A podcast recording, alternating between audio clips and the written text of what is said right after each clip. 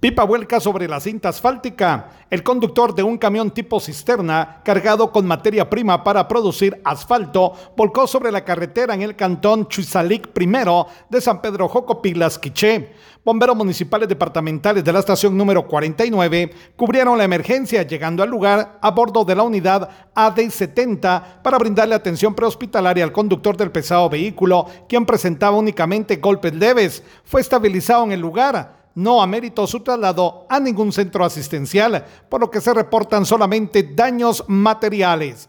Desde Emisoras Unidas Quichén, el 90.3 reportó Carlos Recinos, primera en noticias, primera en deportes.